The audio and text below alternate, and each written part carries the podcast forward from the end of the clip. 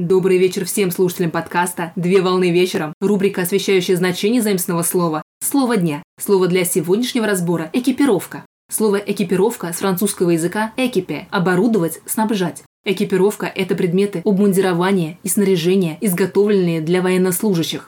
Экипировка представляет собой боевую форму одежды для военнослужащих, которая устанавливается специальными нормативными актами, правила, приказ, указ, ношение которой является обязательной для военнослужащих вооруженных сил того или иного государства, а также прочих формирований, в которых предусмотрена военная служба. В военном значении экипировка представляет собой форму обмундирования, которая является обязательным условием во время боевых действий или вооруженных конфликтов. При этом обязательным элементом военной формы являются специальные знаки различия, знаки на униформе для обозначения персональных воинских и специальных званий, которые указывают на принадлежность к вооруженным силам. В спортивном значении экипировка представляет собой спортивную форму или одежду для занятий спортом. Так существует экипировка для профессиональных спортсменов и одежда спортивного стиля, которая должна быть комфортной и функциональной, а элементы одежды напрямую зависят от вида спорта. Так, к примеру, в экипировке альпинистов присутствуют брюки из кожи и тирольская шляпа. У лыжников в экипировке присутствует анурак – легкая куртка с капюшоном, которая защищает от ветра и дождя, а у дзюдоистов в экипировке присутствует кимоно